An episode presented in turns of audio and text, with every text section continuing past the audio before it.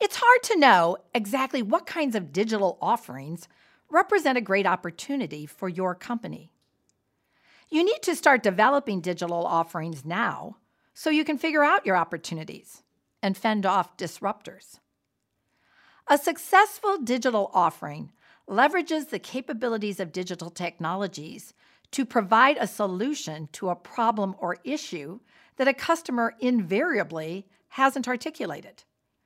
It represents the intersection between what customers desire, even if they don't know it yet, and what digital technologies make possible. Finding the point of intersection between what a company can do with digital technologies and what a customer wants is challenging for two reasons.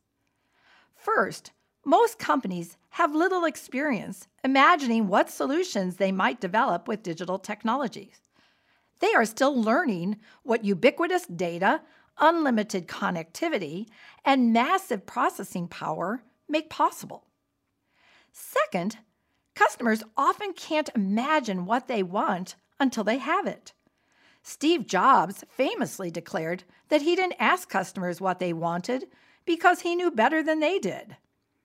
The iPhone thus emerged from out of the box thinking, as did Uber, Facebook, and Airbnb, rather than from resounding customer demand.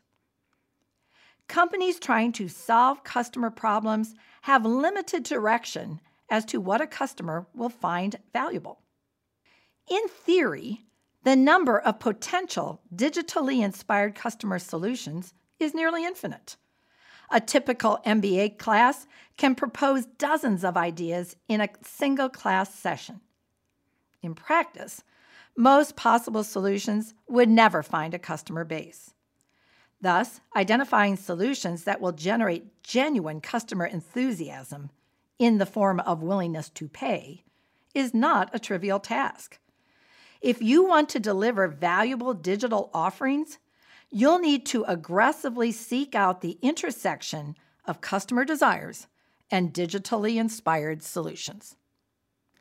This reading is from the book Designed for Digital How to Architect Your Business for Sustained Success, written by Jeannie Ross, Cynthia Beath, and Martin Mocker, and published by MIT Press.